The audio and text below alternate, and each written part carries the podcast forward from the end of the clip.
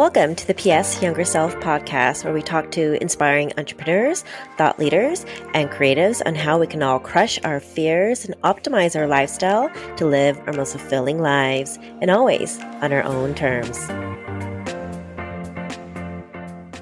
Hi, everyone.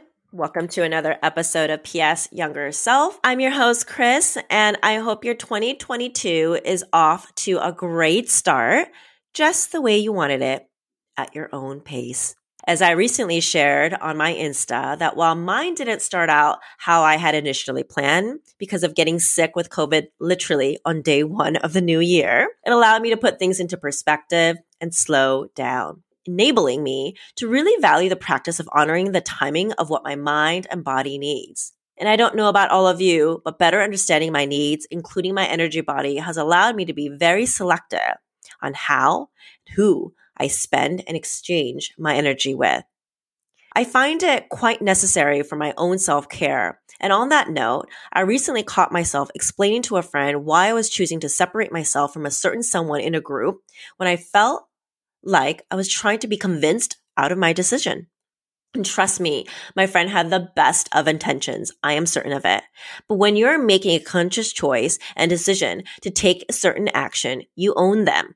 You do not need to explain yourself. That's inner peace. Taking true ownership of all of your actions, even if it means later on you might change your mind. But if you find yourself trying to be convinced out of your decision or choice, they may not really be hearing you, even if they have the best of intentions. One of the most powerful quotes of this on this subject is from Jim Carrey, who said, you stop explaining yourself when you realize that people only understand from their level of perception. This explains why the chasm between you and the other person when you find yourself unnecessarily trying to explain yourself, because we all have our own perception and interpretations of the world and our experiences, right? And not one person's is right or wrong, better or worse. It's simply different no matter how you slice it and dice it. And that's the beauty of our own individual life experiences. At least I like to see it that way. While I've let the days of me trying to explain myself be a thing of the past, something I wish my younger self knew a lot, lot sooner, of course, I was curious why this habit of explaining or over explaining ourselves is quite common. So I got to digging a little deeper and according to psychology today, there are some common reasons why we might over explain and they are one, we weren't allowed to express ourselves growing up. Two, we don't trust others with our message. Three, we could equate brevity with curt and dismissiveness. Or four, we're ambivalent about what we want. And five, we can't stand the word no. This was really interesting to read, and I'm curious if any of these resonate with you. Number five, definitely resonated with me about the point that I can't stand the word no because it's definitely something I've experienced as I've had a hard time until recent years to not only say no, but hearing no from others was equally difficult.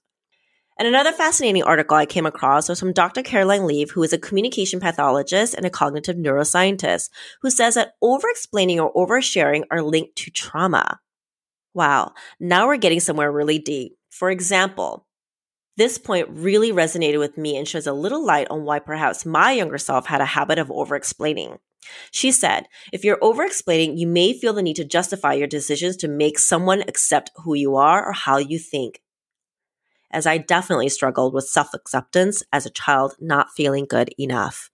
So if you catch yourself over explaining or perhaps feeling convinced out of your own decision or choice, first things first, stop and realize that this is your decision your choice. You are the only one allowed to make that choice and decision for yourself.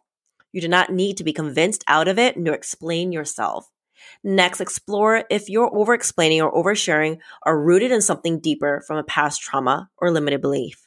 Dr. Leaf shares how we can get to the root of why we do it and rewire our brains to not do it which I completely believe also in the power we all have to rewire our brains by strengthening and weakening our neural pathways by how and what we think. Then I think it's so important to also practice being precise in our communication. Communicate what we do, what we want, etc. clearly without superfluous details and reasoning and then own them. Like really, really own them. It's a liberating feeling. So, P.S. younger self, you don't have to explain yourself. You do you. And thank you everyone for tuning in to another episode of PS Younger Self. It really means a lot to me that you're spending your time with me. So if you like this episode, please be sure to subscribe at Apple Podcasts, Spotify, or just about anywhere you listen to your podcast and leave me a review. Tell me what you think. It really helps me get more valuable content to you guys. So until next time, take care and remember to always live your life on your own terms.